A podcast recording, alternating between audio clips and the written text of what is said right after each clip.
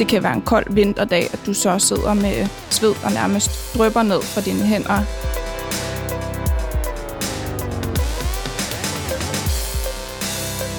Den her behandling kan jeg ikke leve uden.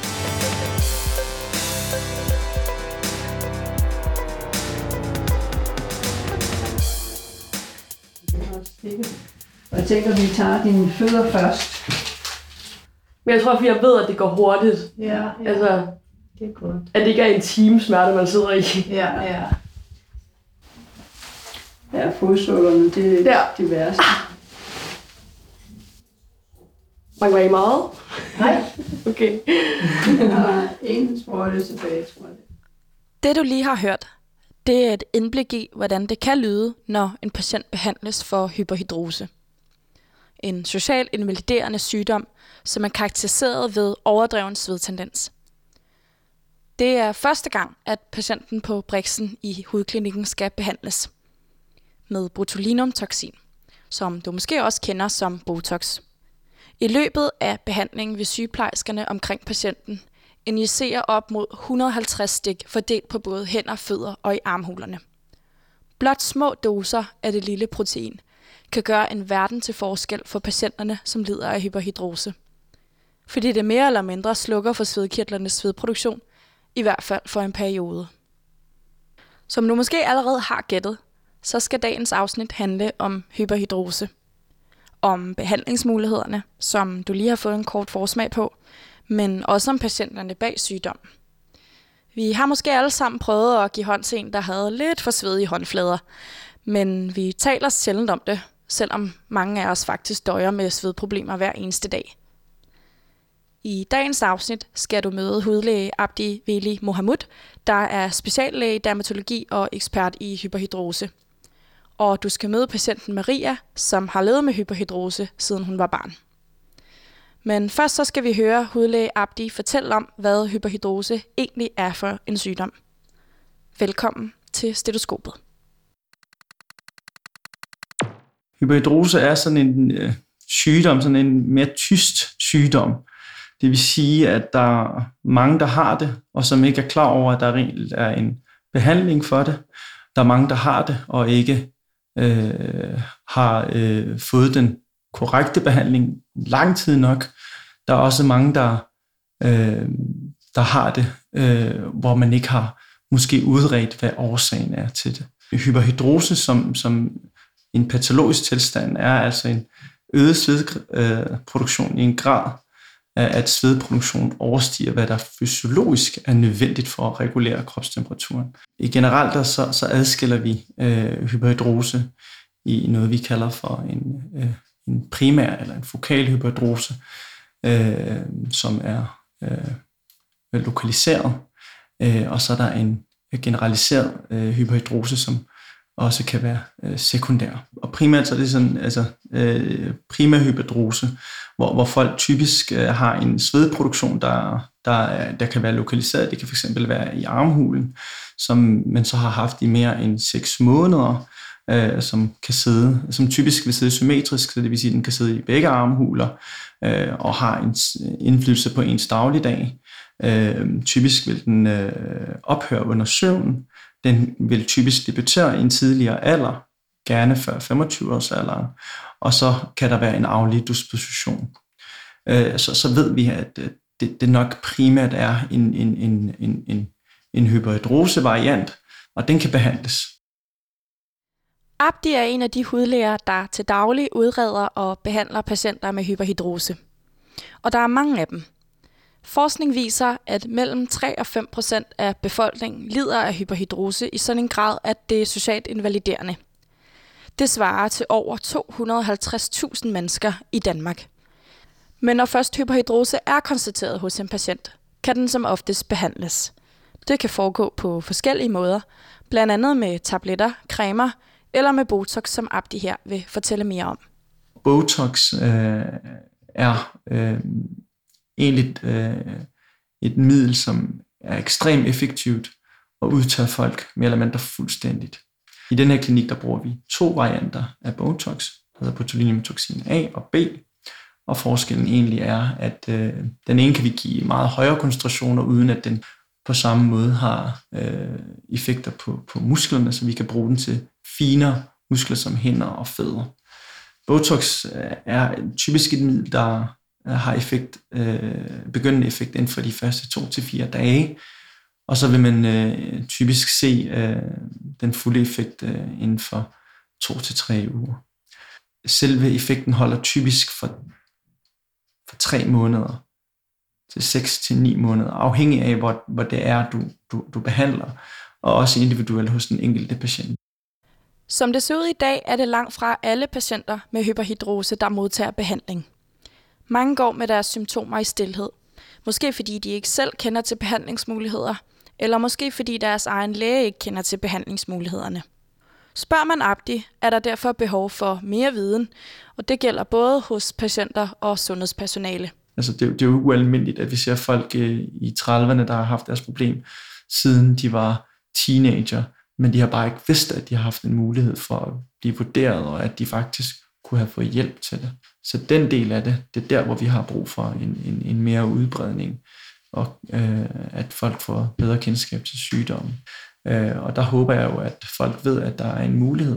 Øh, ellers vil jeg håber, at, øh, at, at, at der kommer mere udbredning, øh, at der er flere sundhedspersonale, der at sundhedspersoner, der bliver bevidste om, at det faktisk øh, nogle gange kan kvantificeres ved, ved nogle simple metoder.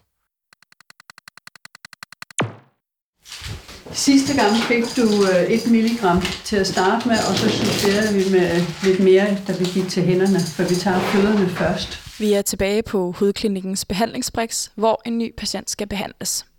Først gives en god dosis morfin og kvalmestillende for at reducere ubehag ved behandlingen. Og det kommer nu, det, du kan blive sådan lidt varm og lidt øre og lidt rundt også af det her medicin. Og du er bare ikke i tvivl, når det virker. og så sættes der en iltmåler på fingeren, så sygeplejerskerne hele tiden kan holde øje med iltmætningen i blodet.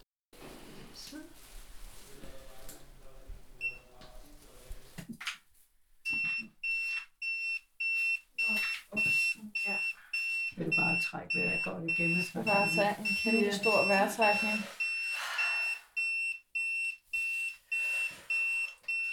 Stik efter stik for sygeplejerskerne arbejder sig igennem begge fodsåler, mellem tæerne og på tåspidserne. Et fad med farverige sprøjter er legnet op på et arbejdsbord, og der bliver hurtigt skiftet fra sprøjte til sprøjte, imens der stikkes. Mellem fingrene her.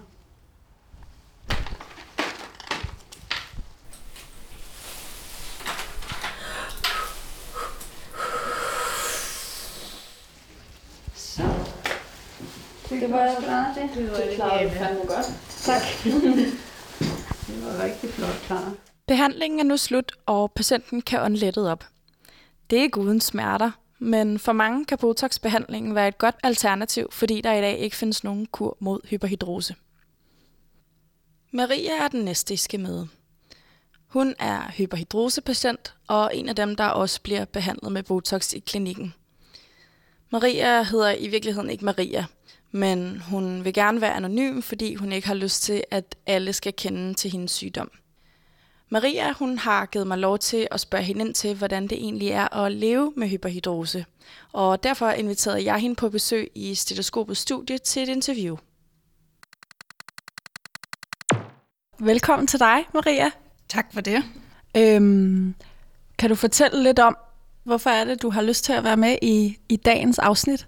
Jamen, det er jo fordi, at jeg synes, jeg synes jo, det er et vigtigt øh, emne at tage fat på. Jeg synes jo, øh, at det er vigtigt, at der bliver sat fokus på det, fordi at det er et problem, som jeg ved, at der er langt flere, der lever med, end der får behandling.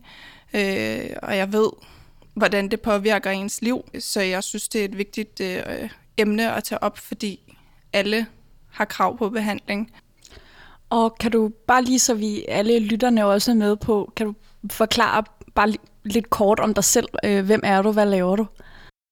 Jeg øh, læser til daglig til sygeplejerske. Jeg er snart færdiguddannet. Øhm, har ved siden af i mange år arbejdet i en butik. Øh, ja, og har nogle øh, timer også ved siden af på hospitalet øh, som studerende. Øh, jeg har længe overvejet, om jeg skulle blive ved med at læse til sygeplejerske, fordi det her hyperhidrose giver mig mange problemer i min hverdag, øh, selvom jeg får øh, behandling.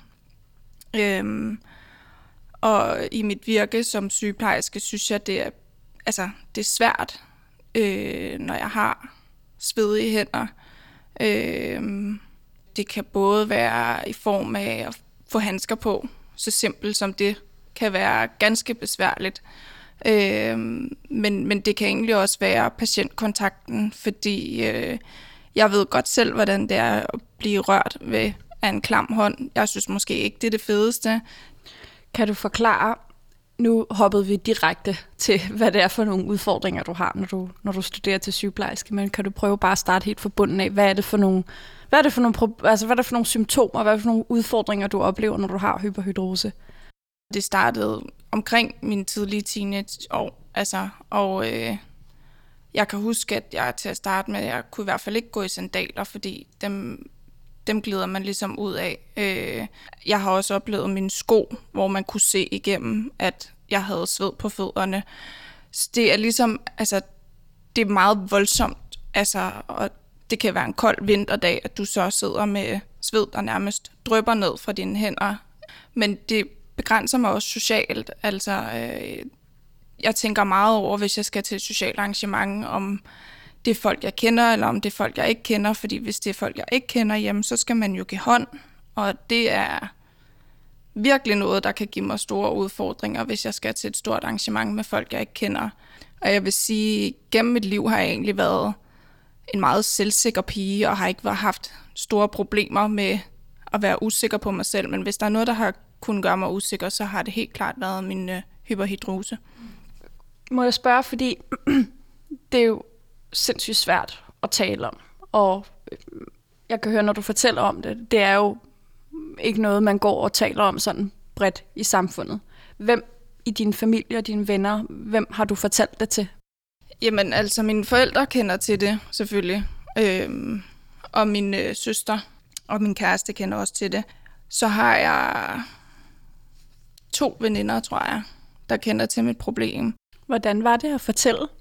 Jamen, der er jo ikke nogen, der har synes, at det har været noget problem, når det egentlig kom til stykket. Alle har jo synes, at det var da synd for mig, men det var ikke noget, de havde lagt mærke til, eller noget, øh, de synes, der var ulækkert, øh, hvilket jo er noget, jeg rigtig meget frygter, at folk synes, man er ulækker, øh, fordi man sveder ekstra meget på hænder og fødder. Øh, fordi, som jeg også sagde tidligere, jeg ved godt, hvordan jeg synes, det er at få sådan en klam hånd. Det er jo ikke lækkert. Men der er jo ikke nogen, der har modtaget det dårligt. Altså, folk kan jo bare se, at høre det, jeg siger, at det giver mig nogle udfordringer, men synes jo egentlig mest bare, at det er synd for mig, at, at det er sådan. Men Maria er ikke alene om at synes, det er svært at have hyperhidrose.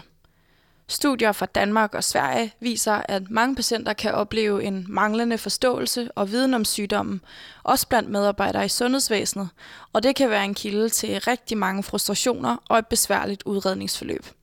Nogle studier peger også på, at patienter med hyperhidrose har en øget forekomst af blandt andet angst og depression.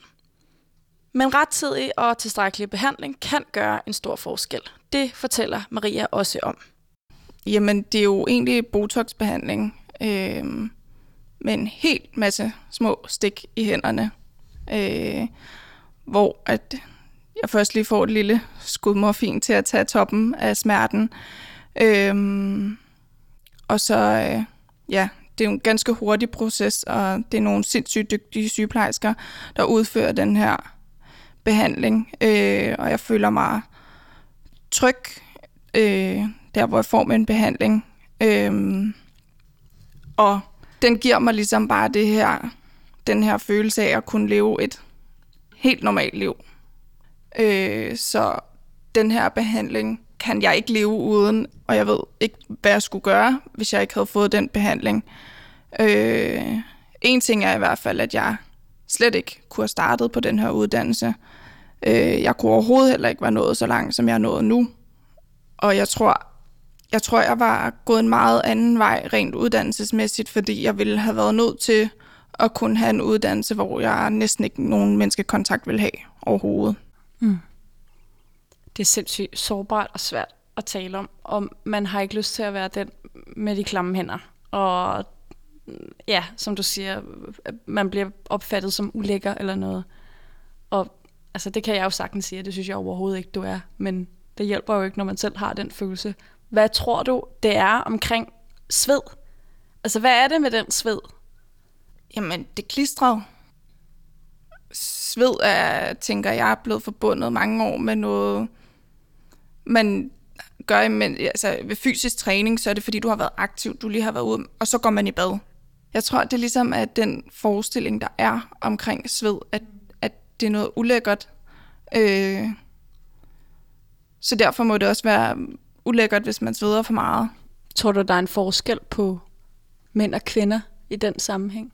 Altså tror du, det, det, det er sværere for kvinder at, at have hyperhidrose? Nej, det tror jeg faktisk ikke, det er. Øh, ikke når det kommer til stykket. Fordi øh, der er heller ikke nogen, der synes, det er lækkert, hvis en mand kommer med store svedpletter under armene, eller klistrede fingre, så kan han være nok så stærk og muskuløs og halvsweaty. Men når det kommer til stykket, så tror jeg ikke på overhovedet nej. Det er nemmere. Øhm, jeg tror, det er lige svært for begge, og jeg tror, at det er svært for begge at skjule det, øh, hvor end man gerne vil. Men tror du også, at en del af det tabu, der måske kan være omkring hyperhidrose, det er dels manglende viden, men det kan måske også være den her følelse af, men man godt ved, hvordan det er at svede, så man tænker, nå ja, det er der ikke noget. Jeg har da også prøvet, hvordan det er at være svedig, så mm, hvorfor skal du have behandling for det? Eller altså, kan det være den underliggende tanke, man måske har? Helt klart. Øhm, fordi alle kender til, at man er skide nervøs og får klisterfingre, fordi at det er, man skal ind til en eksamen eller står i en anden form for en pressesituation. Alle kender at få nervøs, svedige hænder. Men så, får, så går det væk igen. Og det gør det ikke, når man har hyperhidrose. Og det er også selvom man ikke nødvendigvis er nervøs over noget som helst. Jeg kunne godt tænke mig at høre dig om, hvad håber du, at andre de tænker, når de lytter på den her podcast og lytter til din historie? Jeg tror, at eller jeg håber, at folk får en større viden om, hvor hæmmende det rent faktisk er at leve et liv med hyperhidrose uden at få den rette behandling. Øh, og samtidig så håber jeg også, at ja, at folk bliver ops på, at det er, det er en sygdom. Det er ikke noget, man selv kan gøre for. Det er jo ikke nogen, der ser ud på en bestemt måde eller har en bestemt alder. Det er alle, det rammer. Det er unge som gamle. Så jeg tænker, at ligesom at det er større fokus på, at det er en sygdom. Det er ligesom alle andre sygdomme. Det er ikke noget, man kan gøre for. Øh, og det er ikke noget, der er ulækkert. Det er som bare lige lidt ekstra væske. Og hvad tænker du, hvis vi kigger på sundhedsvæsenet? Hvad synes du, sundhedsvæsenet kunne gøre bedre, hvis du helt selv kunne bestemme i forhold til hyperhidrose? Øh, jeg håber jo inderst inden, at der kommer en behandling, som kan fjerne det helt, og ikke kun symptomlindre. Øh, jeg kan godt holde ud og skulle have behandling hver tredje måned, men der er nogen, hvor at det virker uoverkommeligt. Der er mange, der ikke kan få behandling hver tredje måned, men må nøjes ved hver halve år. Så jeg håber, at der bliver lagt et større fokus på det, og at der er flere, der kan få hjælp. Nu ved jeg jo ikke, hvad ventetiden er længere, men som sagt var den i hvert fald over et år, dengang jeg startede med at få behandling. Det kan jeg godt følge dig af. Og jeg håber i hvert fald, at det, øh, det bliver meget nemmere forhåbentlig for alle de fremtidige patienter og alle dem, der sidder derude og måske har nogle problemer, men som måske ikke har ture søge hjælp, eller bare ikke har fået, fået det gjort endnu. Og der er i hvert fald en opfordring til, at der er hjælp at hente. Tusind tak, fordi du havde lyst til at være med. Det var virkelig spændende at høre dig fortælle om dit liv og din hverdag. Jamen selv tak. Jeg er glad for, at jeg måtte være med og kunne gøre mit for at sætte fokus på det. Således slutter dagens afsnit om hyperhidrose. Jeg håber, I synes, det har været spændende at lytte med. Jeg hedder Emma Jensen, jeg er medicinstuderende, og det er mig, der har sammensat dagens afsnit. Tak til personalet på Hud- og Hyperhidroseklinikken på Østerbro for at stille sig til rådighed, og en særlig stor tak til patienten Maria, der havde lyst til at medvirke. Husk, at Stetoskopet udkommer med et nyt afsnit hver måned, alle de steder, du normalt finder dine podcasts. Du finder også Stetoskopet på både Facebook, Instagram og LinkedIn. Vi lyttes ved.